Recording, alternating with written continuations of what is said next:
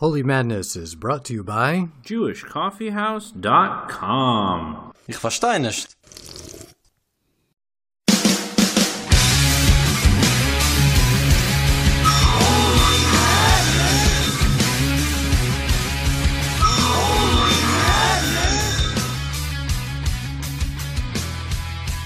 You're listening to Holy Madness. Yes, you are. Here we are, your co-hosts. I'm Tzvi. And I'm Meir Simcha Panzer. And this is the Why Do Bad Ideas Happen to Good People episode of Holy Madness, the show. Yep, episode number two. And to kick it off, we're going to start with a hard quiz. This quiz was, it's hard, first because it was hard to write. And it was hard to write because what counts as a bad idea is partially subjective. So I might say that end rhyming Hebrew poetry is corny, or that John Cage's ideas were bad for music, or um, that Donatism shouldn't have been a heresy. But I can't say why these things are bad without introducing you to my aesthetics, or morality, or theology, or history, or my whole sense of the world. And it's also hard for a deeper reason, which is that lots of ideas, which in retrospect we recognize as clearly bad, were crucial for getting us to better ideas. So, for example, you can scoff at Platonic ideas, or at Newton's theories about the nature of space, or the dichotomy between mind and body, uh, or equal temperament in the piano, or the institution of slavery. But if we were to excise any of those bad ideas from the development of humanity, it's hard to know where we'd be, because these bad ideas went someplace and they are the stuff of history. So, And in a microcosm, doing this quiz is a bad idea, but it'll get us to better places. well, we can hope. Yeah, well, uh, that's true. I wouldn't bet on it. Okay, so don't look over my shoulder here. I'm not. Uh, I'm not sure I believe you. Okay. So I'm going to ask you to answer in Jeopardy form, in the form of a question. Okay, fair enough. Okay. Uh, what is okay, fair enough? Yes, very good. Fearing destruction of the world, this social planning urban development project incurred the wrath of God. Um, I have no idea. Uh, what is? I have no idea what you're talking about. Oh, no way, man. Really? None. This was the easy one. well, it's gonna go downhill from here. What is the Tower of Babel? Oh, that's too vague of a hint, man. Okay. Okay, ready? This bad book managed to stunt the development of science for perhaps more than a thousand years. What is the New Testament? I wasn't going to go there. I don't know. Is there anything explicitly anti science in the New Testament? No, no. I'm just making a joke at other people's expense. Um, let's see. A book that hindered. You know what? It might be easier for, for you if you don't think of it as the title of a book, but you think of it as a set of ideas. Hmm. What is creationism? I'm going to go with what is Aristotle's physics? So this put forth ideas like heavier objects fall faster. If you ever been out drinking on a weekend, I can assure you that that is true. Only because of air resistance. Well, I was just gonna go with they fall harder. Seems faster. That that's because of momentum. Thank you, Bill Nye. This bad idea seems like it could be good science, but gets warped around ethnocentric and racist presumptions and general hubris. It grew into a movement in the US and Western Europe and led to forced sterilizations, among other things. It took Nazism to end the fad, but it could easily make a comeback. What is eugenics? Well done. Did you Yeah. look over my shoulder that No, I even have my glasses off. Okay, ready? Yeah. Okay. Upheld as an ideal in this hypothetical primordial situation, human beings lived without society with complete liberty. What is a noble savage? Oh, we'll take that. Good one. I was looking for what is Rousseau's state of nature, but yeah, noble savage. Nice. Well done. Okay, a great revolutionary ideology popular among college professors and hippies to this day and responsible for tens and millions of deaths had this odd effect on the pirated movie industry in Romania. What is communism? No, that's the ideology. What's the odd effect on the pirated movie industry in Romania? Um, it ended it. Okay, this is probably the hardest question here. So it didn't end it. In fact, the pirated movie industry boomed under the communist regime because all you could get were communist sanctioned movies, right? So uh, the odd effect is practically all available English language movies, which is at least 3,000, were voice dubbed by one woman playing all the roles. That's amazing, right? Her name is Irina Nistor, and she was a, a personality on Romanian radio who was tapped by the pirated movie industry to do the voice dubbing. She didn't have a lot of time to prepare, so it was pretty spontaneous voice dubbing. This woman's English must have been amazing. By the time she finished, anyway. So here's another bit for you. Um, so Ceausescu banned foreign everything. If it wasn't made by communists, uh, Romanians couldn't have it. Um, the uh, so no bananas, no Marlboro, no Marlboro cigarettes, no condoms. Um, they did have oranges, which were known as the Dallas of the fruit kingdom, and Dallas, of course, was permitted and fantastically popular. That was the the way that the Romanians tasted freedom through Dallas. I'm pretty sure the no condom thing wasn't just because of it being made by communists. It's because he outlawed abortion and declared that children belong to the state. I'm not sure there were no condoms, but there were no non-communist made condoms. I was going to make a joke about things failing, but I was going to make about a joke about sharing everything. so, this bad idea has been used since ancient times to claim that the moral order isn't objective, isn't real, and can be arbitrarily changed. Divine nature of kings? Interesting. But we're looking for the idea what is everything is socially constructed. Okay, it was kind of a stretch because it's not exactly the name of a doctrine. Hmm. Well, and I have no idea. Okay, Uh, what is social constructivism? what is? I have no idea what social constructivism is. That's not true. You're a millennial. Fair point. I'm not. Wait, am I a millennial? You're totally a millennial. What what year is the, is the is the cutoff date? Okay, so it starts 1980 is the hinge between Gen X and millennials. I know because I'm there. Then uh, allegedly millennials were going to go to 2000, but recent research shows that 1995 is a critical year because of computers and cell phones. You just ruined my life. What can I do? Celebrate, probably. I'll dance on, well. anyway, you can dance on my grave, sure. speaking of which, uh, the, okay, we have two more questions. All right. Okay. I think you'll get the next one. This man gave his name to the religious movement aiming at redemption through sin, which he promulgated among as many as half a million Jews in your Kyilu hometown of Poland. I forgot his name. He was the sex maniac guy. Yeah. Yaakov, Jacob, uh I forgot his name, man. You're you're on the right track. Of course you would be for lots of Jews who are named yeah. Yeah, yeah, his first name was Jacob. I forgot his last name. Um, here, I'll give you a hint.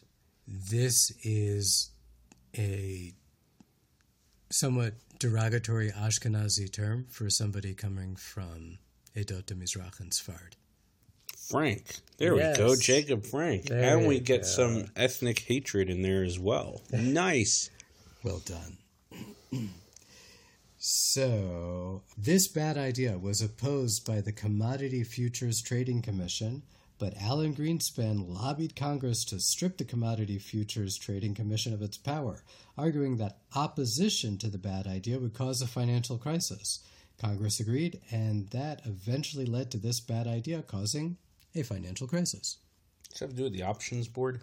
Oh, he allowed uh he allowed traders onto the commodities trading floor um, people, speculators, I should say. There are always traders there, but So you'll have to tell me if you got the right answer because you know more about this than I do. But I was looking for what are credit credit swap derivatives. oh, then no, totally wrong. Thank you for clarifying. So last question here. I was I was thrilled to find this. I thought this was great. Coating bullets with this substance turned out to be a bad idea. In fact, it led to the Indian British War. What is cow blood? Uh, you're on the right track. You want to give it another shot?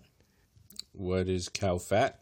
Yes, including cow fat. Cow and pig fat, animal lard, was used as a bullet lubricant. and uh, the Indians, who have a taboo against eating this, uh, didn't want to put it in their mouths, even for the sake of reloading. And uh, they thought this was like just a terrible idea by the British. And it was one of the factors that led to the Indian British War, which the British officially won, but the Indians were able to reassert their traditional mores uh, through the struggle. And so, uh, you know, and it eventually led to their independence too. So go for it, Indians. Nice. Not bad. So I finished, I think, one for about 112. No, you got uh, you got at least two, right? Something like that. You got Noble Savage, Eugenics, Frank. Yeah, you got three, I think. Wow. Three for 112. Well, not 112. Okay. Yeah, you, you did pretty bad today. Yeah. What can I say? I just don't have that many bad ideas. So we'll be coming back in our next segment to hear some good ones. Don't get your hopes up.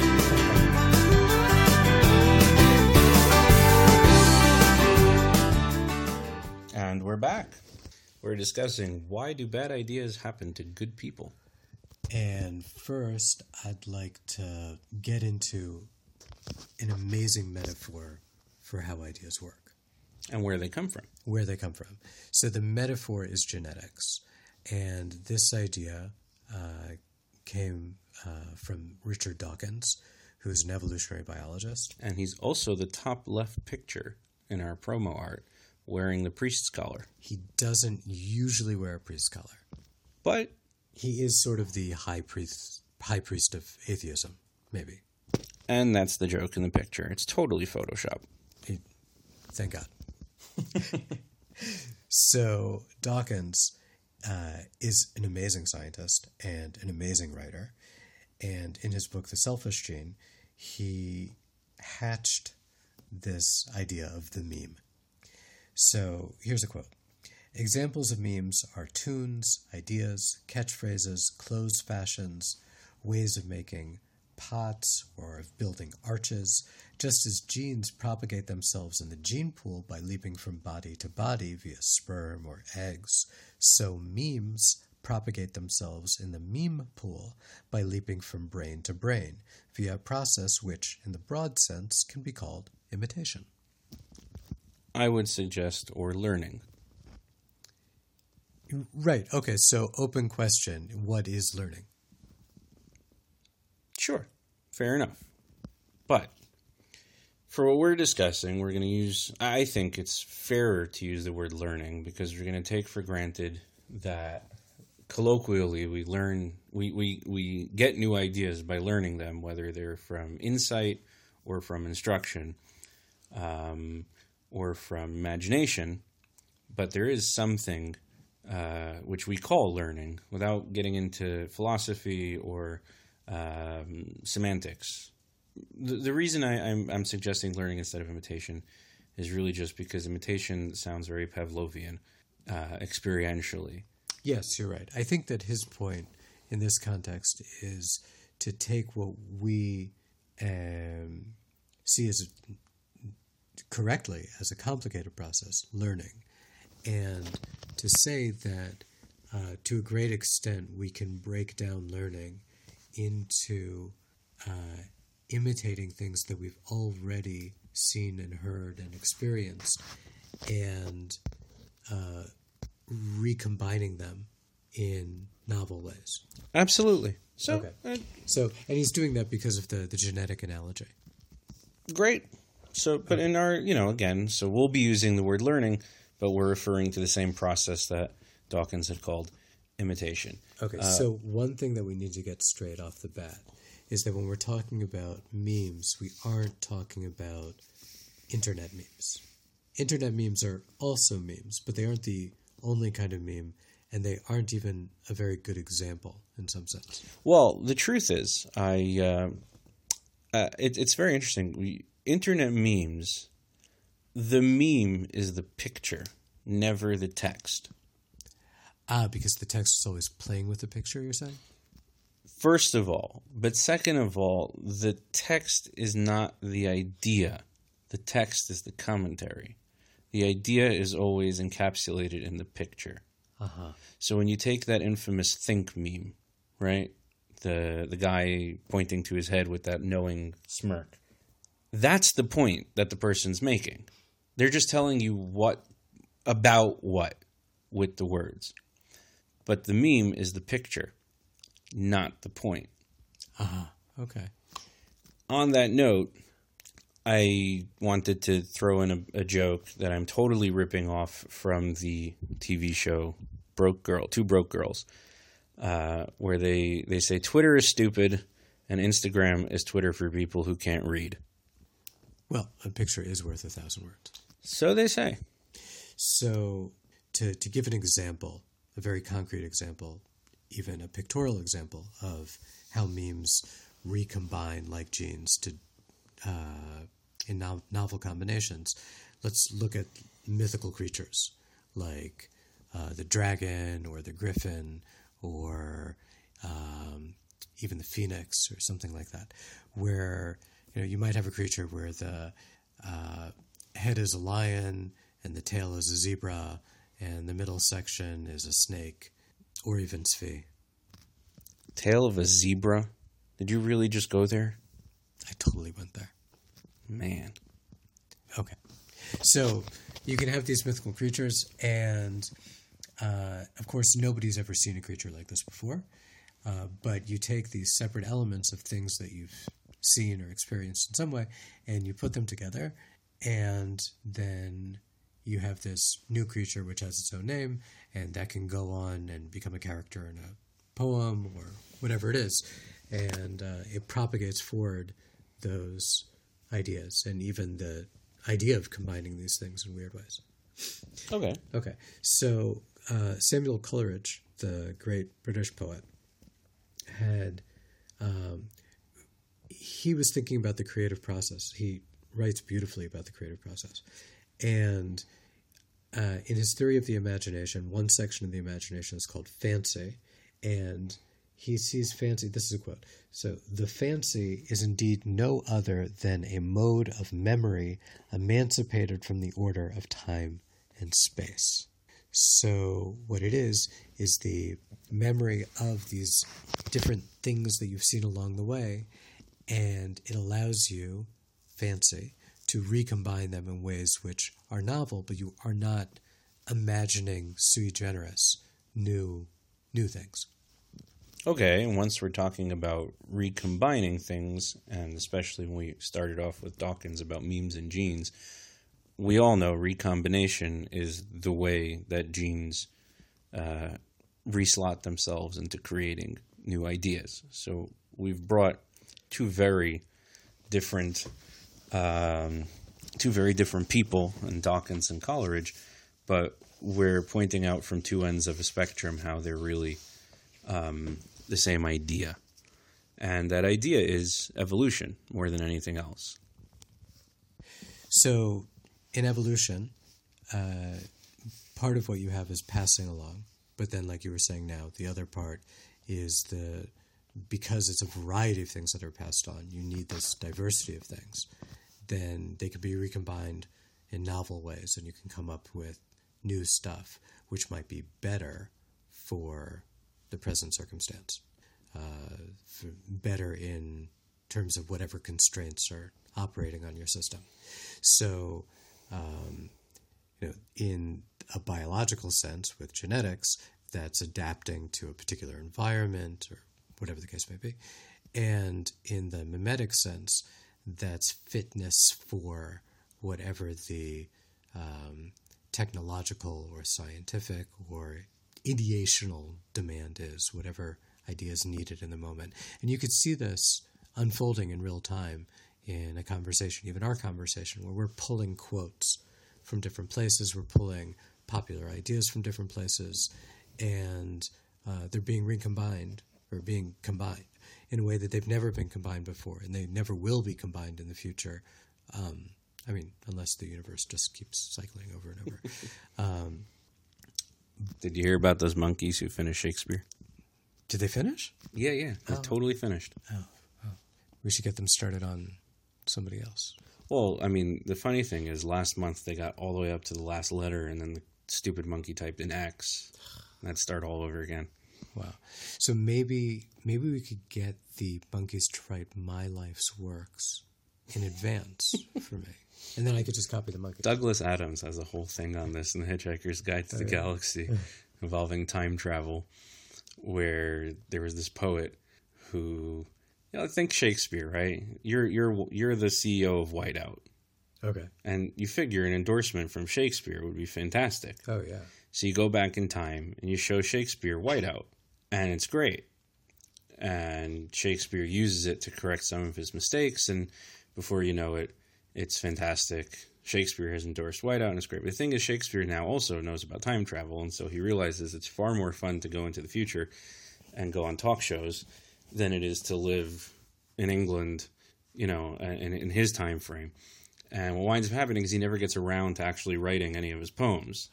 So Whiteout goes and hires somebody to just copy him down out of a textbook And give them and back give them to back him. to him. And then it becomes a whole question well, is Shakespeare really Shakespeare now?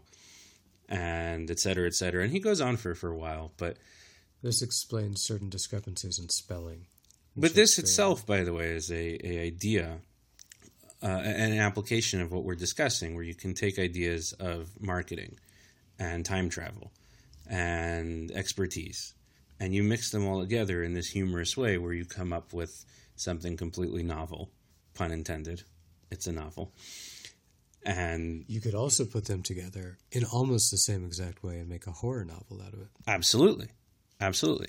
So, so this is the the general idea in terms of information generation, and ideas are really information. That's that's that's what they are. So for me, one very powerful example, because I can see it in real time, see it laid out on the page, the the diverse pool of ideas and the way that they're tested in different circumstances and combined and tried out in new ways is the Talmud and the subsequent halachic literature that comes out of it. So, just to fill that in a bit, and that's that's that's a fantastic point.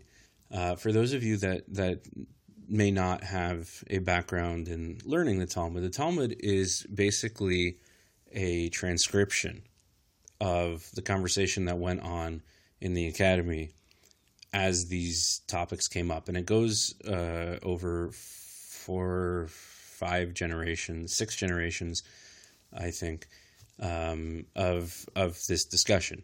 And so somebody will walk in uh, with a question, and uh, I really should have stuck this in before, but what you were describing a moment ago about demands about how evolution, uh, talking about uh, uh, adaptation, environment. These are it's problem solving. That's what it is. A problem comes up, and in finding a solution, that's where the that, that's what ev- evolution does. It, it seeks to solve problems, um, and so somebody will walk in with a question. You know, how do we establish the the new month, the Jewish calendar, which is a lunar based calendar, and you need witnesses that saw the moon. You know, this is talking a couple thousand years ago, and so they start this conversation. They reach a point, and two generations later, it turns out that what they thought was the answer doesn't actually work anymore because things have changed. And so they revisit the question, but they're bringing in other things, and you you you you're literally sitting in a conversation, but you're watching or listening to this wide, very diverse pool of ideas, concepts, um, and points being tossed back and forth and mixed and remixed and unmixed and remixed until you come to your solution, which may or may not work. Part of the amazing power of the Talmud, as an example of this, is that the ideas are extremely well segmented, uh, atomized. So I can point to the Mishnah and I can say, okay, so uh, most of the sages hold this way, and Rebbe Yehuda holds this other way, and then I can look at, okay, so um, Reish Lakish understands the Mishnah this way, and Rabbi Yochanan understands the Mishnah this way, and the basis for their disagreement is some Baraita, which they have interpret differently, et cetera, et cetera, et cetera.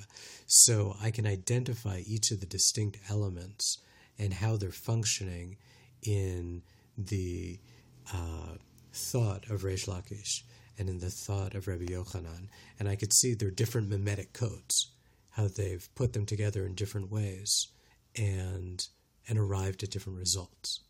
Absolutely. And this continues once you get into this uh, what we call uh, a psak, the the religious ruling. What is the law? And what's amazing is in in our in in the uh, the Jewish people's religious law, um, this is an ongoing discussion. Every new element that's introduced forces another recombination of the whole. So you had just brought up in terms of so there's a there's a passing along of of concepts of information of previous uh, rulings, and then there's application novel context. Sometimes somebody comes in and says, "Well, what about this?" And you can use the previous rulings to induce. Well, in this case, it would be that. Sometimes you wind up having to redo everything completely because, well, no, this actually changes everything and you can follow these these evolving trains of thought over you know 3000 years give or take from verses in the bible all the way out to what we have today one of my favorite examples um, which uh, which is something that comes up quite frequently in anti-semitic literature Oh, that's probably why it's your favorite example. yeah obviously is the commandment for genocide. Oh, There's a Amalek. commandment. Go kill Amalek. Wipe Exactly. It, it literally uses the term wipe out not just them, but their memory. Um, from under the heavens. right. And and the way that that evolved was, you know, you, you, that that's said to Moses. It's in Exodus, and by the time it reaches uh, the time of the prophets, there's already a seeming understanding uh, based on a on a pun, because it says wipe out the memory of Amalek, but the word for memory and the word for males is the same word in Hebrew. So when Saul goes to do this, he only kills. Well, Saul goes through this, he kills everyone except the king and the animals. And then when David's general Yoav goes to do this, he only kills the males because that's how he understood the commandment. And he was told he was wrong. And then by the time this reaches, uh, and you understand, at some point we lost our state, we lost our independence, we lost our ability to function uh, in such a way, and and the world had evolved a little bit, you know, to the point where genocide is a really a double edged sword. If you're going to commit genocide, and somebody can commit it on you too, and it it winds up with you know. So first in in the Talmud, they point out that lineages are mixed, So there's no Amalek anymore. or at least we don't know who they are. They wouldn't go as far as to say there is none. But since you don't know who they are, you can't keep that commandment. Unless you know that this person's, ge- you know, genetic uh, uh, ancestry is 100% Amalek. How would we even determine that today? Well, I mean, I guess you'd have to have a written genealogical record and it's signed by witnesses in each generation. That's kind of the point. And, and Oh, I once looked this up. There are people named Amalek. you're kidding, Yeah, it's it's a, a known name in some cultures. That's incredible. Now I got to look this up. But but at some point we continue to chip away at the assumptions included in such a thing to to where today the basic ruling is uh, in most uh, circles, at any rate, outside of the purely fundamentalist ones or or agenda driven ones, where you wouldn't do it even if you could. Eh, we don't, you know, and it's amazing because you have a straight out commandment from God that has now been completely redefined into not being something you would do at all. Well, speak for yourself. I don't think you would either. I don't know if I had the clarity of this is Amalek, they must be destroyed. The fact that you've already introduced the idea of needing clarity into it is exactly my point. Well, it's a, it's a new problem that's arisen today. And and back then people were so distinct. In the times of David, apparently they were. They weren't. Really? Why do you think Yoav says that maybe it only means the males? Well, that that's an issue of his interpretation of the commandment. You're is missing the point. Why does he see that as being part of why does he see that as the commandment? For the same clarity reasons. How does that work? What makes somebody part of a people? Remember, David oversaw a time where there was a tremendous amount of other people joining the Jewish people that weren't Jews. Okay. And there's also an issue when uh, uh, the Canim have to. Uh, we tell them, you know, get away from the the Amalekim. Yes, but that takes place long before. That's Right, in right, Saul's right. time. That's even before uh, Saul. You're right. That's in Judges. Yeah. Correct. Correct. So that's my point. So you're seeing the evolution of idea application in real time, where in the span of five or six generations, there's already enough of a question as to say maybe this pun in the verse is intentional. Maybe it only could mean males who have this tribal identity, because in those times that's how it went. You're, you you were a product of your father. That continued all the way out to the Romans with the idea of a father could put his kids to death. He was literally the king of his of his family. And over time that began to change. And so we have today, I mean, look, you and I live in a time where people feel the need to literally check their DNA to figure out who or where they're from. And there's this drive to want to do that. You're looking backwards. So that's my point. If you had an instance where somebody tapped you on the shoulder and said, This guy's from Amalek, I don't think that would mean anything to you. You and I look at it now, by the way, going back to the same verse and the same point, wipe out the memory of Amalek. So it, what's important is the ideas, their their their philosophy, their effects on culture. I hear that because if if somebody were to point to you know, some guy on the street and say that guy is from Amalek, and they were to show me some kind of proof that this guy is Amalek, I would be you know, highly disinclined to kill the guy until I see the principles of Amalek, the philosophy of Amalek, manifest in this person. Right, but that means that you're now looking at that original commandment with this idea of well, what was the point. You're totally right. And so it's my favorite example of watching how you can have something which is as black and white as it gets turn uh, almost prism like into millions of shades of gray when you use this principle of allowing things, of ideas evolving and letting them evolve, Well, doesn't forcing mean- them to evolve. doesn't mean things have evolved correctly. It doesn't mean that we've come to a better understanding of the commandment now. I, mean, I, guess would we'll- say I we have. it- cer- certainly with all the development of the idea, we have a, a richer sense of the possibilities. There's no no question about that. This was something actually that, that started to come up with the with the quiz um, with uh, the Tower of uh, Babel. Mm-hmm. Right. So um, you have this group of people who are terrified of what just happened to humanity. There was a flood, right?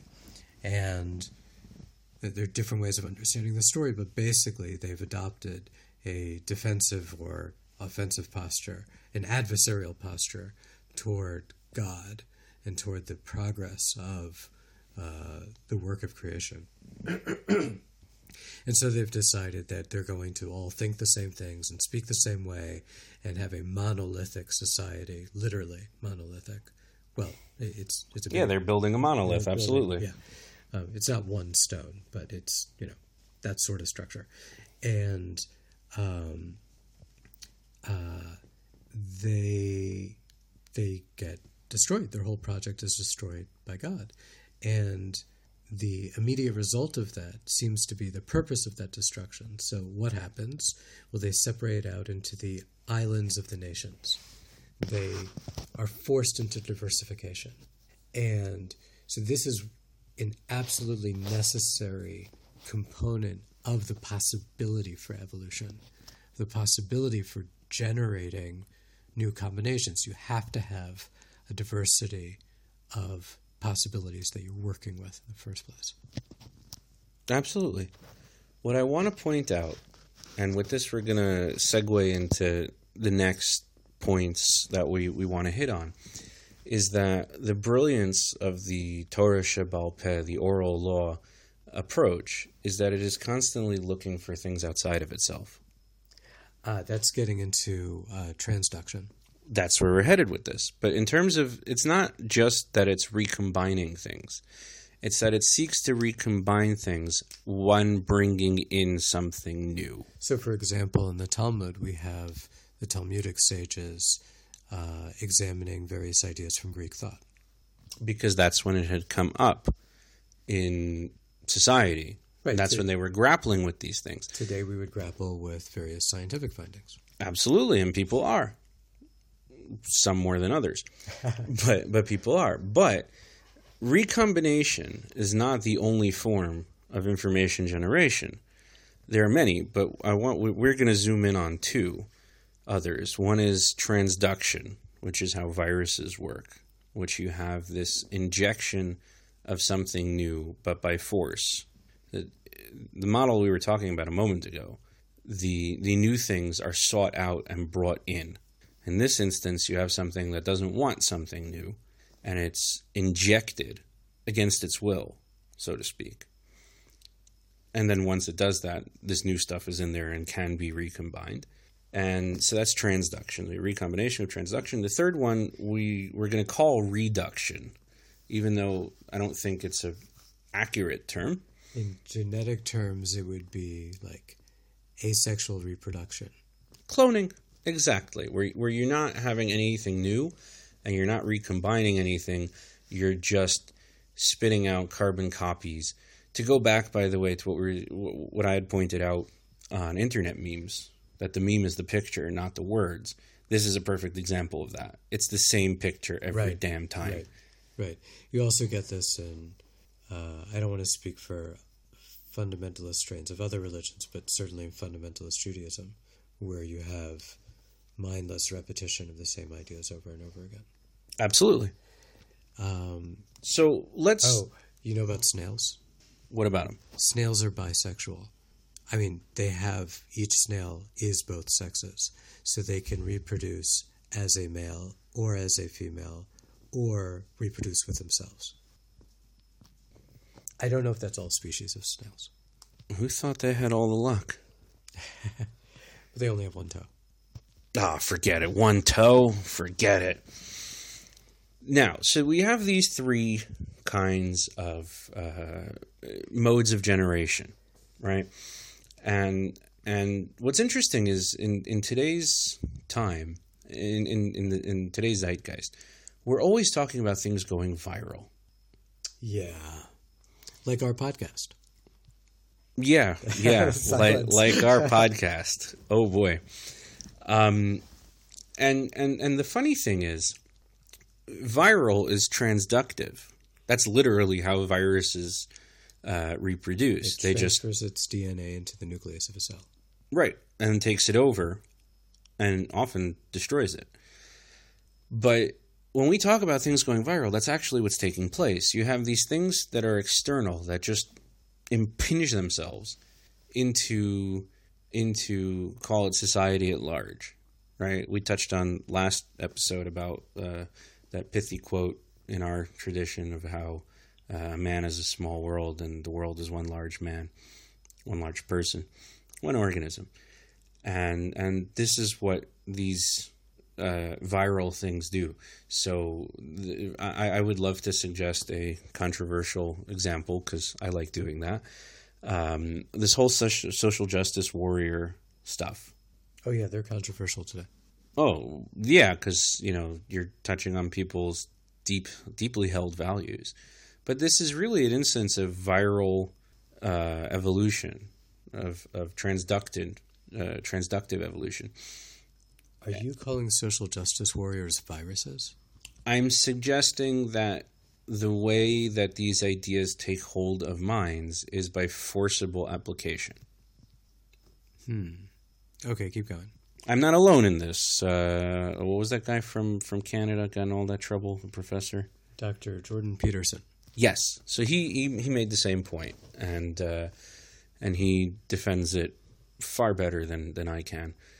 But it's an example of something which is, is forcible. It, it, it for whatever the, the mechanics of it are, in which you have, you know, you'll be tarred and feathered publicly, your reputation will suffer, and you you have a need to be seen as a as a moral person, and they come with this sense of it's a given that these are moral things, so you don't have a choice. But it's transductive uh-huh. in its ev- evolution, and for that reason, by the way, it's not evolutive. It doesn't change. We've had this movement for a few years now, and it just gets more intense and in some ways either clones itself or forces itself into things and and it'll change in terms of you know uh, in terms of when it gets applied to something new so okay you know look we, we all love pointing out the, the inherent Hold on, hold on, hold on. I'm not quite sure how you're saying this. You're saying like I'm a postmodern uh, social justice warrior, and I inject my ideology together with uh, a thousand other copies of myself into my university and force the ideology over years, you know, the many copies of myself into the university system so that the professors and the administrators are all afraid of us social justice warriors. And the university is forced to adapt, essentially, by reproducing our ideology in its classes and things. And so now I've taken this idea, which originated in more or less in, you know, uh, the thought of, let's say, Michel Foucault, for example, and I forced it into um, thinking about literature of any field of history, uh, feminist thought, whatever it is. Exactly, and then the next, you know, these university graduates go on to get jobs, and they wind up in corporations, and then they'll bend the corporate, meaning th- the the ideology never evolves. It's just the application that changes. Uh huh. Okay. So that would be that would be an example of that. And and in terms of cloning, I mean, any copycat wannabe, uh, you know, type of of uh, Oh, that's an interesting feature. So ideologies, in a way, have to be simple because in order to replicate themselves quickly and uh, in mass, they they're going to be stripped down and, and easy to apply. Yes, and the other thing about ideology is it it tends to be dogmatic. It has to, or otherwise it loses itself. If you have rules that are not ironclad, look, uh, going back to our original example, this commandment to kill Amalek, Amalek, and how it completely disappeared over the course of time, in terms of its original import, that no longer exists kill doesn't mean kill amalek doesn't mean amalek etc so you, you you totally redefined something into being something else No, I disagree. You're a heretic. I don't mind being a heretic but the same thing we said before. I'm not saying anything new. But if that was dogmatic if there was a dogmatic element to the process that uh, evolve you know process of evolving then at some point you would have uh, overstepped the the the line and therefore it would have ended there. So anything that's ideological by definition is going to be dogmatic and anything that's dogmatic by definition will hit a dead end point in its evolution And eventually will die out. yes it eventually will So when we're looking at people and bad ideas, it, we can say these are like extinct species, and we might not be there yet, but you know we'll get there. And we could look at all sorts of bad ideas that that died out, like communism in the way that Stalin practiced it. Absolutely. What basically the these dead ends are are well, I guess the best way to put it would be things evolve to a point and then they're they're limited at that point. So there's no path for them to move any further. Once you have that limitation and you're not looking for things that are outside to bring in to recombine and to totally change everything. The minute you lose that openness, you're now talking about a a closed end. It will end. If if you evolve to reproduce um, in a simple dogmatic way, right? You shift the environment, and then all of a sudden you aren't going to be well adapted to that. So dogmatic positions typically appear as like antiquated or backwards or like isn't that some relic from the 17th century that people are holding on to that idea or um, you know, radical islam is a great example Sure. Especially since the truth is it didn't exist the way that they're saying it does. It did, but it now does. right it's it's th- that's fascinating so it's an ideology that's created on a in, envisioning a past which never quite existed I would say honestly that most mo- most utopian uh, visions of of recreating uh, some glorious past that past never actually existed in the first place. But that's a that's actually something we should really that's- dedicate an entire podcast to. But what I want to what I want to do here is shift for a moment because we've been talking very broad and general terms, and I want to zoom in to the the individual uh-huh. because when we talk about these different modes of generation, they're all present in in in, in an individual at any point in time. In fact, they often are all firing at the same time. That's part of the point. That you have this random firing of all these possibilities, Exactly. and then they, they get tested, you, mostly unconsciously in whatever process is there. Right. So the thing is, ideas is we can use a, a bit of a. It's not a metaphor, but a a, um, a helpful mental picture to to understand it. We we can pretend for a moment that people's minds have a shape, and ideas have a shape. Well, we were talking before about things being open, so you can have a mind that is open enough, the op- the aperture is wide enough that ideas of all shapes can fit inside. But sometimes you don't. You have, you know, the old trying to drive a, a square peg into a round hole. Um, uh, motif, you know that that depends on the diameter. that's my point. It does technically depend on the diameter, but you have um, overarchingly these ideas that don't fit into people's heads. If you try to talk about uh, personal, um, uh, pers- wh- wh- what's the word? Um, liberty, personal liberty to a fundamentalist, it ain't gonna go. I don't know. Libertarians very libertarian ideology is very big among Christian fundamentalists. You mean like an Islamic fundamentalist? No, and by the way, the uh, the appeal of libertarianism is because it removes all the issues that a fundamentalist has with the government, because everyone's allowed to do whatever they want. And what I want to do is this. But what I mean is, when I say personal liberty, I mean the idea of certain things like, uh, I don't know, what to a fundamentalist, what would be sin? I look, I have the liberty to uh, look. We're Jews, right? So um, to eat pork, I could. I won't, but I could. So does that make you a fundamentalist? No, that's the point because I'm saying I could. Ah, A ah, real, okay. a real fundamentalist can't. It's out of his realm of of uh, um, of possibility. I don't know. That sounds, in some sense, like something to aspire to as well. This is a track in which humanity has been moving along for a long time.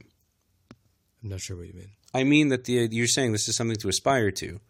The narrative of human history, this is where humanity as a whole has been going for a few hundred years now. What to aspire to, that is not a part of my space of possibilities. Like I acknowledge in the abstract that it's there, but like No, to that humans have been moving societally, socially, uh, um, philosophically towards the idea. Look, the, the idea how morals and ethics are now a, a big a big thing.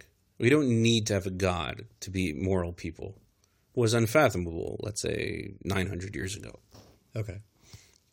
but along that along the path humanity has chosen to walk there's this idea of it's something to aspire to to be somebody who's completely free completely free has has all options on the table and yet doesn't actively i choose uh-huh. You're talking about maximizing both liberty and freedom. Exactly. So, but that's somebody who's free in that sense, has a, a mind whose shape is wide enough Wide to allow things in. Not everyone does. We have this all the time with with friends, with family. You- You're, you're trying to get them to see something, and they can't. And no matter what you tell them, they're not going to see it. Yeah, I remember uh, speaking with somebody I'm very close to, and uh, he was struggling with um, uh, a female relative of his who was doing things that caused him a lot of anger. And I suggested, you know, maybe you don't have to get angry about it. Maybe it's not about you, and if you put a little emotional distance between what's happening and yourself, you can choose a different emotional reaction to it. And for him, that was inconceivable. The idea that he could choose his emotional response to it was just, it was completely out of his realm. Yeah, I mean, look, uh, you know, we we have now uh, the big hot button issue in in in uh, the news sphere is uh, sexual harassment, and one of the things I thought was insane, was utterly insane.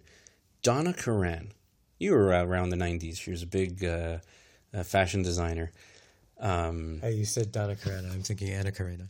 Right. So no, Donna Karan, New York, the uh, the fashion label. So Donna Karan's an actual person, and uh, somebody she knew.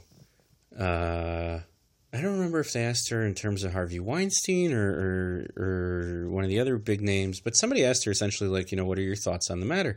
And she responded with the ultimate, uh, you know, insanity not because of what she's saying is insane necessarily, because somebody saying that in today's world is just pilloried by definition. You know, like, well, maybe the girls were asking for it. Did anyone see what they were wearing? Did anyone see how they were talking? Did anybody think that, um, you know, the message they were giving off? Yeah, obviously she had to eat her words publicly and she got tarred and feathered for it, but, but, but she said that and you know the, the the funny thing is is up until not too long ago that that was the prevailing truth a man was helpless his sexual drive was was bigger than he was and and if you put uh you know a good looking lady and she's not wearing uh, a burqa in front of a man then he's he's gonna he's gonna have to react. He he has to. This is still true in certain parts of the world. They, they think this way.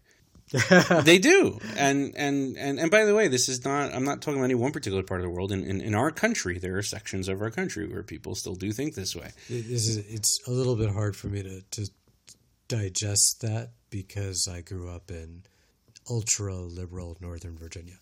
so i grew up in ultra orthodox brooklyn and i can tell you that segments of the the community i grew up in that that's that's what they think but you know there there's this concept of like you know no th- these are things that you can't possibly control and and as you're saying you can you can uh you can eventually learn to control things that you might think or humanity may have thought for hundreds of years is more powerful than you are Okay. and and one of the uh, one of the uh, one one great example, a way to bring all these ideas together, in terms of recombination, transduction, and reduction, learning things, um, ideas, shapes, minds, reactions. uh, to me, they all come together in, in the line of work that I'm in, which is therapy. And we started this uh, uh, point by saying that you know there are times where people are just you can't you can't talk to them, you can't tell them what you want to say because they just can't see it, and this happens all the time. Uh, you know, that's not a that that's not something new, but occasionally it can be something which is amazingly harmful, horribly harmful. Therapy itself? Sometimes, yes, but I was referring to certain modes of behavior Ah, okay. that that people have. So, you know, one one instance which really brings all this together, I think, is um, uh, you have somebody who's who's abusing substances, right? And they don't. uh, uh, I'll be that one, and you be my therapist. you want to role play this? Yeah, yeah. All right, let's do it. So, dude, Tzvi, like, I got totally blasted this weekend with my buddies. You seem to do that often. Yeah. How often are you? Uh, how often are you drinking? Uh, most days. Most days. Yeah, I mean that not necessarily a lot every day, but you know, like on the weekends a lot, and during the week, you know, some. I'll have a beer at night, almost every day. Just one? Uh, sometimes two. Just two? Dude, sometimes more, Why are you doing that?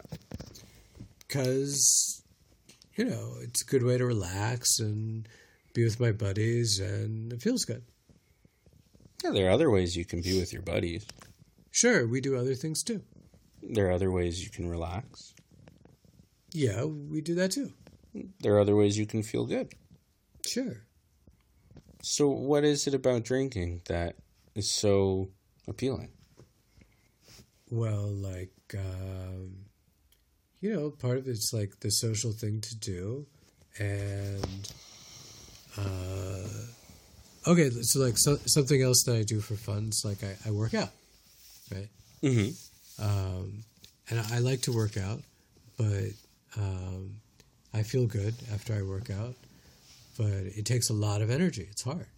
Right? I could I could do that once a day, but like if I want to feel good afterwards, like you know, I, I'm gonna have a beer. So, you're drinking because it's an easy way to feel good. Yeah, that, that's yeah, it's easy. You know, watching movies easy too. So, why would you drink more often than you watch movies?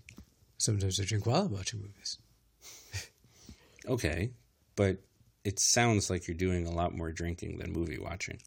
Uh, yeah, I like. You don't get hungover from movies so much. So, that would be another reason to watch more movies than to do more drinking. Dude, are you telling me to watch movies? No, I'm trying to understand why you feel this need to drink so much. Because it feels good.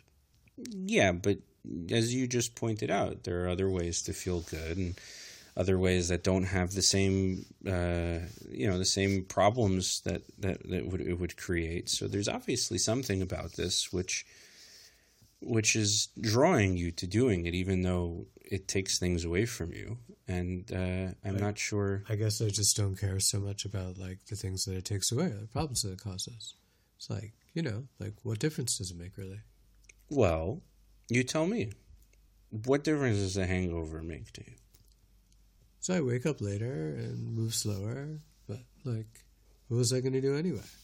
Play video games? I don't know. Maybe do something like get a job, something which is uh, a bit more productive. Ah, you're saying like I should take responsibility. okay, so that would never have actually happened in, in a therapy session, but you'll notice that these are very leading questions because to just ask you to recombinate uh, what you already know is not going to lead to you coming up with any new answers because you're not taking anything from outside. Okay, so Socrates disagrees with you. Socrates in the Plato's dialogue, the Meno, uh, Meno is actually a guy's name. So in the dialogue Meno, um, he is defending the idea that knowledge is the discovery of what you already know.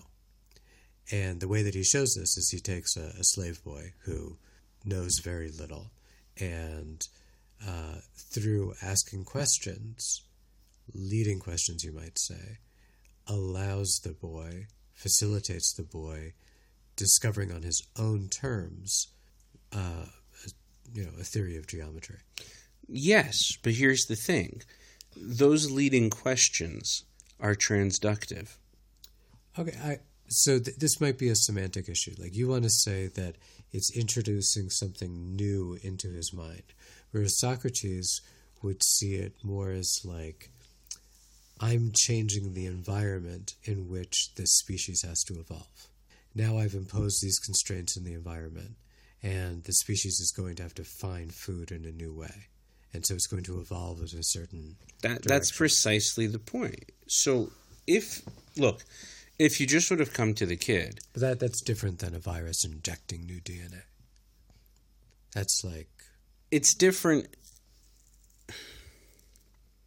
Yes, it's different in the sense that there's not an active. Uh, like when you're a therapist, you this goes back to the image you were using before. The minds have different shapes.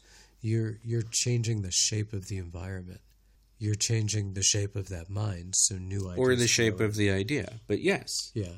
But what that does is once it's inside, it can now be able to that person can then take these points, recombinate them to arrive at conclusions they never would have done without that particular type of questioning. By the way, the, the Socratic method uh, of dialogue as as uh, education is one of the big tools, if not the biggest tool, that a therapist will use. Right. Okay, so really it's it's just a difference in the image of are you putting the idea in or are you changing the conditions in which the ideas which exist in there already? Well, I'm using transductive in the sense of it's a, the idea was external and it was put into that person's mind by someone else. Once it's in there, sure, they can recombine as, you know, he can recombine all the things he does and end up with geometry, but I'm pointing out that Socrates introduced things into that mind with his method of questioning. And so the questioning is, in a way, transductive. Okay, I hear what you're saying. I don't know if I I don't think Socrates would agree. I also interesting in terms of therapy, you know, Jung might have a more traditionally Socratic perspective on this, whereas you have these primal archetypes which are shared because of shared human history and are expressed in culture, and then um, you know you, you bring out aspects of, of what's primal and innate. Uh, I'm not actually trying to use the word innate, but um, ah, what's the word? Natural? No, like in potential in the person. Dormant? No, it'll come to me later. All right. Yeah. So that, uh, what I think we should do now, especially since uh, we've been going on for, for a while here, is I want to bring things back to where we started. We've had a, a bird's eye view, we've had a very zoomed in view, and now let's put everything together, recombinate it. Ah, there you go. Self self reference. Um, and so why do bad ideas happen to good people? exactly. Okay, so a few things that we've seen are that you have to have a diversity of possibilities that you're working on. Then you have to allow the combination and the experimentation of uh, you know, new combinations need to be able to form of ideas. Uh, so if you're locked into one way, one if you're locked into a small set of ideas or a rigid way of recombining them, then you're going to have issues. And another issue is the testing phase. The uh, you need to kill off bad ideas. You need a way to test ideas. And so, if there's no killing field, then life is not going to be very interesting. That's a weird point. That death is really important to the development of life. I think we will have to touch on that um, the next time around. But And we saw how, uh, particularly fundamentalist ways of, of thinking, sort of short circuit that in any number of different ways.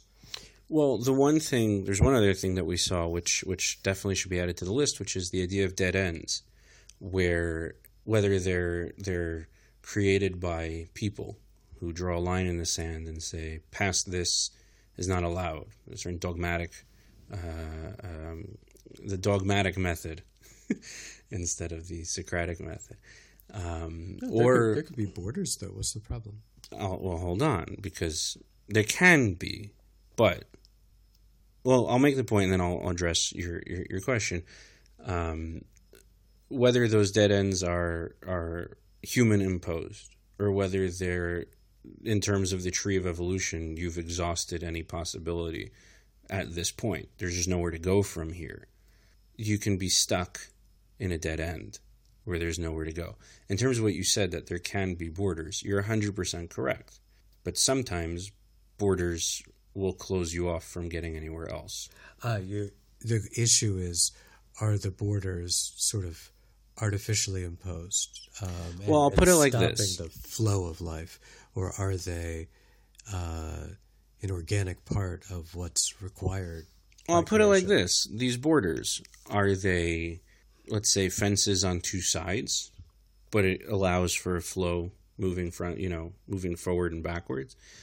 Or is it three sided and it's a literal dead end? That's the point. These are why bad ideas happen to good people. They either get stuck in something, um, they don't have alternatives, or they've backed themselves into a corner, so to speak. They're in a dead end.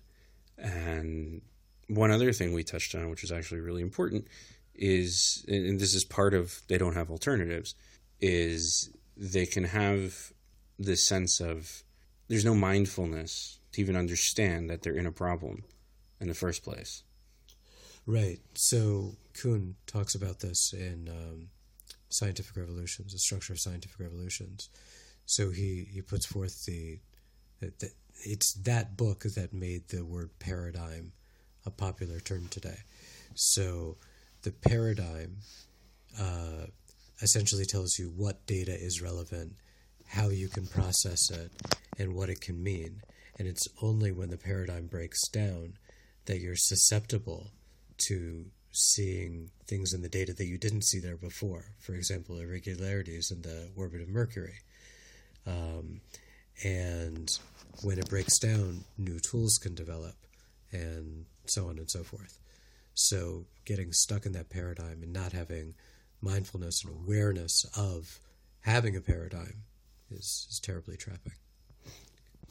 It's great that you bring up Kuhn because, uh, and sure, this is uh, attributed to Max Planck also, where he talks about how uh, paradigms don't shift; they die. Yeah. Um, well, they get they die out and get replaced. But the, the thing to zoom in on there, because Kuhn's talking about scientific advancement, um, is that Advancement is actually a question for him, in a way. okay? But in terms of the layman's takeaway off a twenty second quote, Sure. um, but the, the thing is, and this is important to remember, th- there, there's a reason why there are so many bad ideas out there. Yeah, yeah.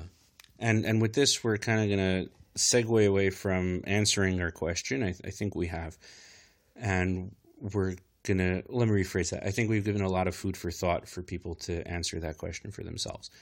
Um, and I think we're gonna transition a little bit more into some practical, uh, personal, what can we do about it type things. But that being said, what was your worst idea ever? doing this podcast. No. You asked. But here, here's the thing there, there's a reason that these bad ideas exist. Um, they were part of an ev- evolutionary process, they worked for a time, they solved a problem. They are part, right? So hopefully, even elements of them that are redeemable get projected forward into the future. That's how it's supposed to work. But when you find yourself in a dead end, right? When you find yourself in a dogmatic system, for example, or a closed system, or a dead end where you know you you have this is the kind of the first thing that you need to be looking for is what about this can I take?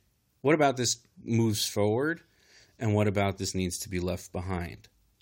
Well, okay, so but part of the problem, and this is why the evolutionary metaphor is powerful, and this also goes back to what you're saying about paradigms. Um, part of the problem is that it's really difficult to assess that. A hundred percent. It's Oh, very difficult to just before you even get there. It's difficult to question your own paradigm in the first place. For you, for for somebody who's within something, you know, it's like they're saying, uh, how many words does a fish have for water? You know, you don't you don't think about how you think. That's just the way you think. You don't you don't question your thoughts. Though that themselves is a thought. Everybody says, you know, question everything. It's, I think it's a slogan for EA, the game maker. Question everything. Okay. And and it's like you know, but the funny thing is you, you're not really questioning. By the time you have a question, that means you you're realizing that there's a problem. It's because we said before, where evolution is really problem solving. So when you you see there's a problem, you're already gotten somewhere. As we pointed out, not everybody sees there's a problem. Uh-huh. So yeah, you're right. You're 100 percent right. It's very easy to just be like, you know, oh, so when you find yourself in such a situation, what am I going to take forward? But that's already when you've acknowledged that there is a problem. Well, actually, to flip things on their head a little bit, so maybe I've seen this in my own life a bit. Um, sometimes we we see something as a problem, and because it's not working out for us, um, and the problem is seeing it as a problem, and not as a solution. Like, hey, it's not working out. Like, so take that as data. That's useful feedback, and now go with it you know, flow with that. Find find some new way to Right. adapt to that. I don't think that's part of what I was referring to. I- that you don't contra- see something as a I'm, problem. I'm not contradicting. I'm using the word problem to, you know, point out something about how we focus on these things. Oh, okay, yeah, absolutely. And and the the only real way, not the only, one of the good ways that um, that people can learn to do this before it's too late, so to speak, before everything comes crashing down, and then you're like, oh no, where do I go from here? Is and this is something which is very strange to Western thinkers. It's very strange to Western thinkers because the West uses a very scientific model of thought. You have, you know, you test things, you get rid of the stuff that doesn't work. It's always there's one conclusion. This is the way things are. When you go to the East, they love paradox. They love contradiction. They they they they revel. The highest form of, of brilliance and, and enlightenment is to be able to see a paradox to hold contradictory thoughts at once. I don't know if that's actually what it is, but it certainly looks that way to Westerners. One of the things, and you've told this to me personally as, as advice, is to come up with better ideas, come up with more ideas. Right. Yeah, that's it's now popular wisdom, right? To come up with better ideas, come up with more ideas. And then the the addendum which people don't say is then kill off ideas quickly. Yeah, that's the dark side of it. Right. Come up with a lot of ideas and then start killing them. that's the way that uh, a lot of startups wind up working. Right. We take that killing process and we call it iteration. It Certainly sounds cleaner. It does sound cleaner. Yeah. I think it's it's worth exploring this a little bit from a practical, personal level. Oh, how to kill ideas off quickly? No, just the well that too. Um, the Greek mythology, the the ship of Theseus, which is Yeah. presented actually as a form of paradox. It's presented by Aristotle, for example. It's presented before him too, I think, but Aristotle presents it as a problem for ontology. It's like, what is the ship? Right. So for those that aren't uh, familiar, the ship of Theseus is this uh, think of it as a logical puzzle where you have a ship that's going to sail around the world, and because it's not going to make any stops, it it is towing behind it a barge with replacement parts for every single part of the ship. And over the course of the journey, as it circumnavigates the globe, every single part of the ship needs to be replaced. And so when it steams back, oh, Aristotle's time, sails back into port, its home port, and it's finished. Not one part of this ship is the same part that started. Could you say that the same ship sailed around the globe? Or is this a different ship? That's the, the ship of Theseus. I use this. We touched on Torah Shebe'al Peh, the Jewish oral law.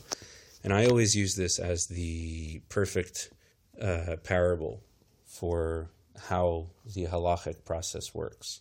We illustrated it a bit with the killing a Amalek commandment, but it, this is true all around the, the, the board, where everybody in their own time and as things come up replace the parts, The and yet the ship sails on. Jewish life today is so radically different from Jewish life 2,500 years ago. But it's hard to see like ha- what do these things have to do with each other if it's only about the mechanics of how you live your life it doesn't well we don't bring sacrifices in the temple and they don't you know pray the way that we pray and it just goes on and on from there uh, what do the, you know, kosher now is different than kosher then you know, everything all the particulars of lived life are different so what makes them part of the same thing And the answer is that halachic process in which slowly those pieces are swapped out and they might be different, but fundamentally on principles to say that. I don't know, but so far I disagree with you. My sense is that what makes it all part of Torah and the breed, the covenant that we have with, with God, is the basic shared commitment to that covenant. To Okay, I'm I'm describing the mechanics of Torah Shebe'al Peh with this parable of replacing the parts of the ship. That in each generation, as something new comes up, and we described it before, you have this this constant searching for external uh, things to bring in, right? The way we were talking, where you have you have a principle, and then times change, things change, contexts change, situations change. Uh, how to best express a certain idea is now a question. And then that's what this conversation goes. And you, you recombinate these ideas and you come up with something which might seem new or radical, but it is really just the evolving of an original principle or thought or idea or, or concept. And so that that is, in a way, a ship of Theseus, in which each time that comes up, sure, you're replacing something, but the ship sails on to where it's going. And it's in that sense, it's the same ship. in terms of the mechanics. The ship Yeah, yeah, that's- Theseus that- is- that's what I'm describing. a beautiful metaphor, yeah. That's what I'm describing. And and people can live this way. If you go through your life as a ship of Theseus, you have certain things I replace my cells regularly. that's a fantastic example. Remember, we started with genetics and memetics, Yeah. and you can replace your your your ideas, but they're not replaced in the sense of it's something different. It's just that something has evolved. Mm-hmm. If you know, look, I, we we brought it up in, in in this podcast also. I grew up in a ultra orthodox environment, and I think the way I live today, which on the surface seems radically different than the world I grew up in, sticks to the same principles. Yeah, it's fun to watch your sister react to you. Yeah, because she hasn't gotten that far in life yet. She's she's you know thirteen years younger than I am. But you could tell that you're both siblings because of her sense of humor. yeah, poor kid, huh? But It's amazing. She jokes about the paradigm that she's trapped in. but that's the first way out. That's the realization of something doesn't add up. This needs to change. That's how you see she's not really trapped in it. It's just a, it's a lifestyle for her. Well, I would say at the moment she is, but Honey, are you listening to this podcast? I hope not. Um, and if you are, go back to class. But but but but that's that's the idea. That's that's where that's the problem. You, you've identified a problem, and you're going to evolve to solve it. But it's not because you're not getting rid of something, and you're not you're not. When we talk about killing off ideas, it doesn't always have to mean that the idea is dead. It means that the idea has adapted, or you've adapted it to fit something new. What I was going to say is, I don't see myself as living a fundamentally different life or with fundamentally different values or even in a fundamentally different way. I think that the expressions are different because I see myself in a different context. I don't live in the world that my father does, or I didn't grow up in the world that he did. But in terms of the values and the principles, I they they adapt, they evolve.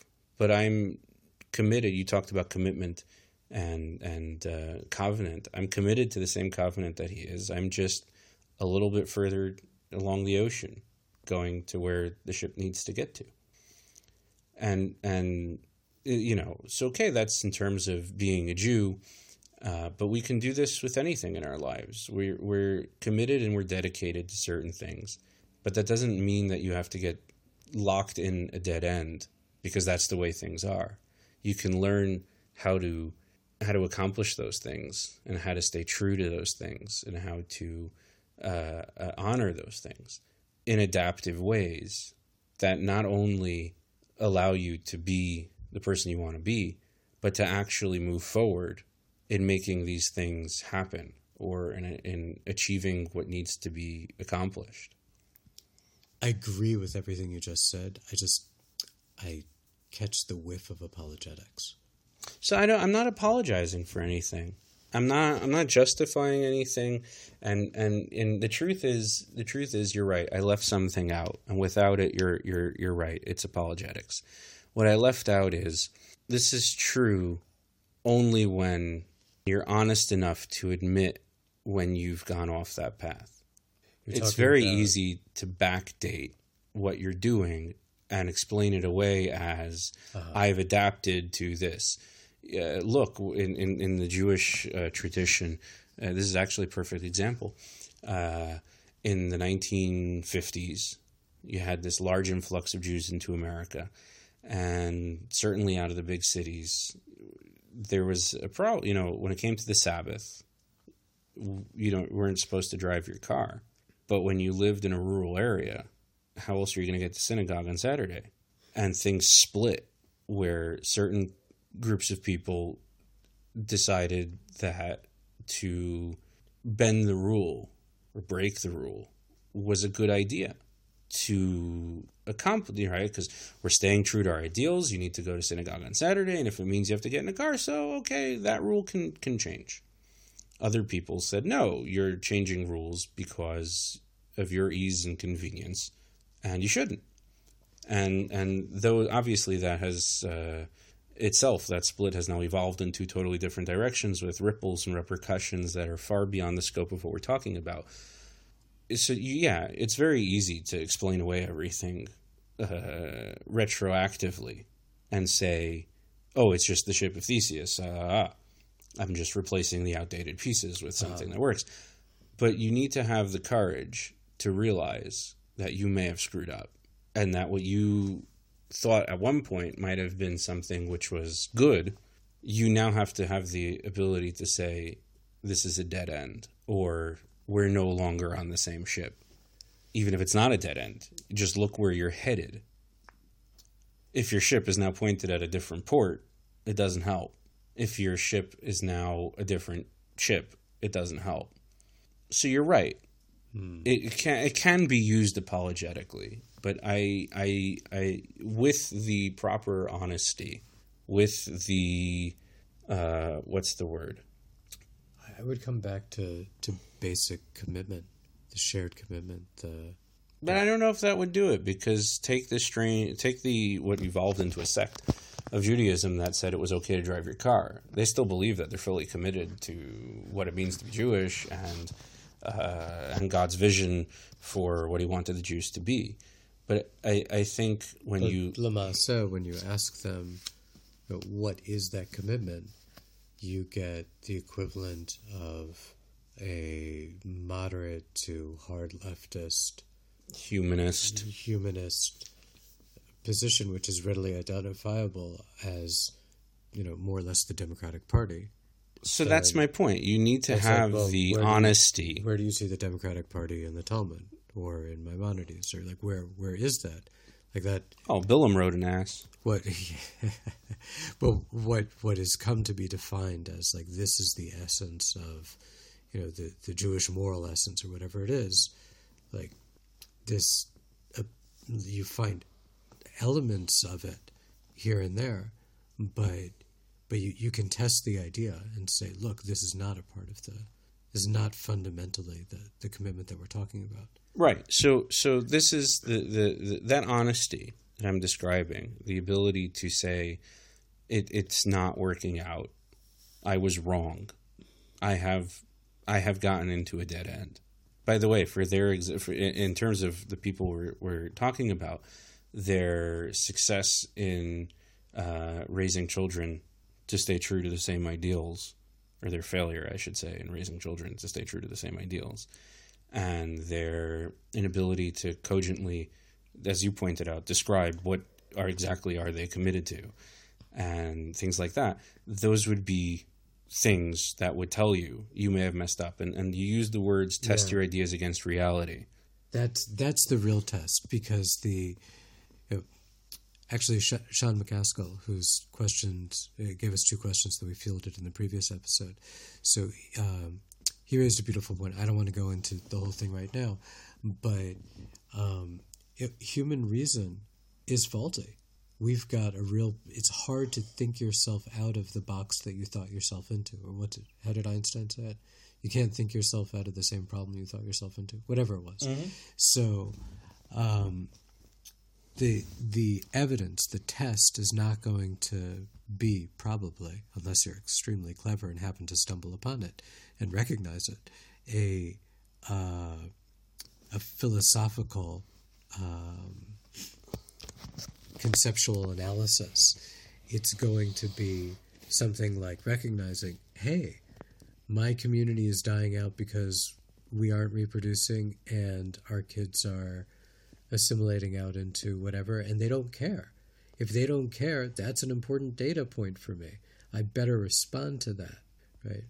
Or recognize I have no clue what the hell I'm talking about. I better go figure this out. That's amazing to see that that the the the acid test isn't a, isn't a, a thinking thing. It's a recognition of you know, what's going on here. It's it's looking outside. I think a very pithy way to put this would, would be is to recognize that questions themselves are an acknowledgement of reality being incongruent. We come to questions when we realize something is wrong. That's what a question is. I feel like I've spent a lot of time asking questions because I feel something is wrong, and the question is wrapped around the wrong thing. Like the the question and what I've defined as the problem are part of the paradigm that I'm trapped in. And what I need is not the question that I'm obsessively asking over and over again, but a different question. Elie Wiesel describes how when he was a kid, uh, before the war, he was apprenticed to this Kabbalist. He was recognized as an Illui, as a Genius. as a genius, as a prodigal child. So they instead of sending him through the regular schooling, which was meant for average children, they sent him to learn with this master, brilliant uh, uh, sage. And after a month, he was ready to kill the guy because he never told him anything. Oh yeah, yeah, He would respond to every question with a question. That's so Jewish. It is. Yiddish kop. So finally, he, he blew up at him and he's like, I don't get why I'm with you. You've never answered a damn question I've had yet. What do you actually know? And the guy the guy looked at him and he says, So what is it you really want? He says, Answers.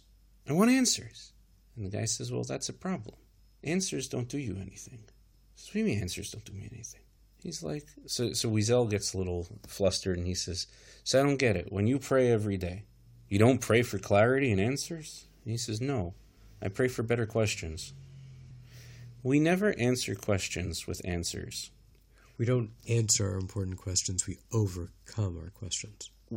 As you pointed out, when you get out of the paradigm and the incongruency, which is your question, you will then be faced with an expanded paradigm And new incongruencies. and new incongruencies, and you will have better questions.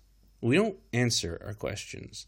You and I know, and and this was oh sorry. Before I I, I, I say that, I just want to point out, as I said, I'd get to that. what we were describing in terms of how the oral law, how Torah Shebe'al Peh works, this is exactly it. We're always on the hunt for a better question. We're searching for it. Hmm. As I said, we're always looking for something outside to bring in and force that that evolution. Oh, that's literally what allows for psak in a novel area. You need to figure out how can I ask this question in a way that lets me bring together things. and- Exactly. Wow, yeah. It's talking about questions and questions leading to more questions. We we believe the Jewish tradition Speak has for it. Yeah. Well, that's the other Jewish tradition. Two Jews, 12 opinions. Um, but we, we believe the world is created with 10 utterances. There are 10 times in the narrative of Genesis God says, let there be, right? This is what the Talmud says. And these the are, of uh, Vayomer. yeah, 10 times where God says something, and these are the 10 things that create the world. Kabbalists use this to talk about the 10 sphirot and, and, and all that fun. But the But if last you one. And count. You only find nine. There are nine times where God says Yehi, let there be. The last time it only says Vayomer, and God said, but there is no let there be. It's a question. He says, let us make man, which most people take as a statement. Let us make man. But in the Hasidic tradition, the Kabbalist tradition, this is a question. Shall we make man? And the point is not to answer it, yes. The point is that in living your life, you become the answer. Yeah. And in, in a microcosm, this is how we do things in life as well. We were describing a moment ago, the ship of Theseus approach. The terrifying thing about that means, it's, the terrifying thing about that is that you don't have objective, cri- external criteria where you say, um, is this right or wrong? Correct. That the, the right or wrong is defined by how you are, your being in your context. Yeah. And even more than that, because it's also defined by where it's going to go. Yeah, but there's not there's not a, a hard and fast formula. There never is. To, so to put it pithily, we don't answer our we don't find answers to our questions. We become them. Yeah. and and that with that i i want to kind of sum all this up together with something you had mentioned that sean had said Okay, so um, Sean heard what the title of this episode was going to be, and he suggested that perhaps the answer is sin, that humans live in a fallen state, and so you can't rely on reason, and so sin is basically the origin of bad ideas. And what i'd like to point out and perhaps in doing so answer uh, or at least respond to sean's point is based on what we're saying. It's not that bad ideas mean that you're a bad person. It bad idea is a sign that where you're at right now means you're stuck. That doesn't make you a bad person. And it doesn't mean that you got there because you're a bad person it means that in the track of how you're evolving you to don't have it evolving. you need to keep moving forward and that's a sign that you're not and that rather than find an answer become one Right, go a- through that ship of theseus uh, approach and test your ideas against reality and have the courage to admit that they don't add up if they don't and if you keep moving forward and you keep being a good person or becoming a good person becoming, yeah. and that's the point. Technically, you're right. It's a sin. You're right. It's a sin. And by the way, in the Jewish tradition, that's what sins really are. They're dead ends.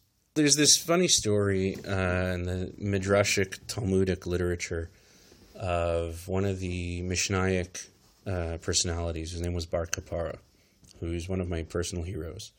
Bar Kapara, whatever it is, he crashes this wedding and he wants to prove a point to someone. This so is a very important wedding.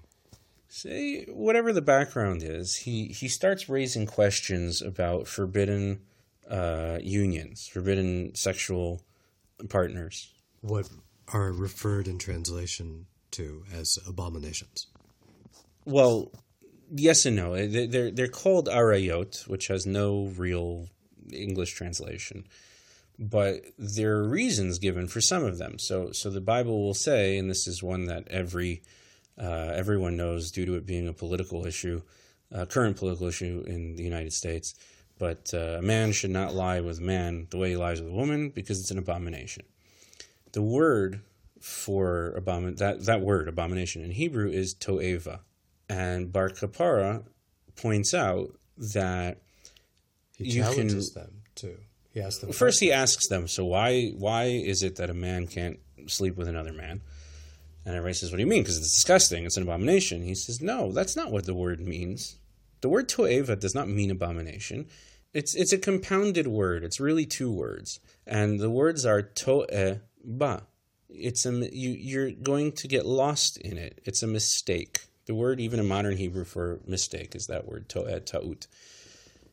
And he's saying that the real issue is not that you might find it aesthetically or morally repugnant, but that it doesn't lead evolutionarily to anything. It's something you get lost in.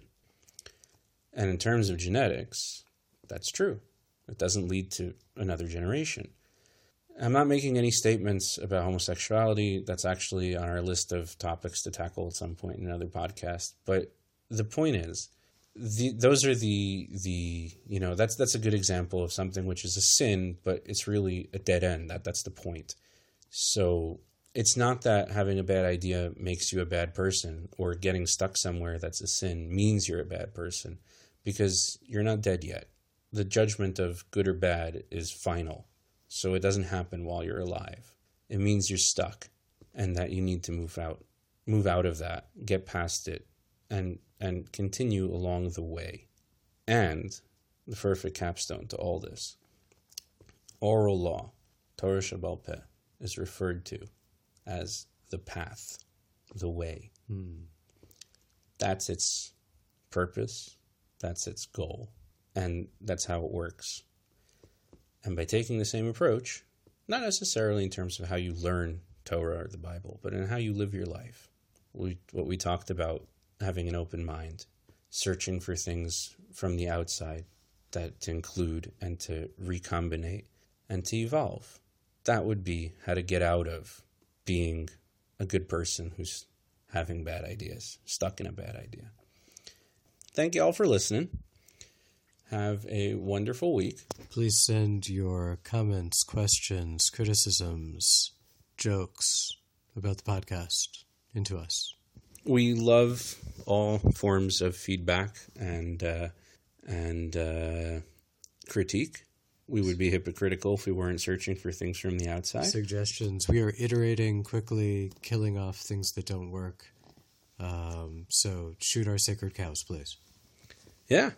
And uh, thank you to Sean, who's been invaluable with this until now.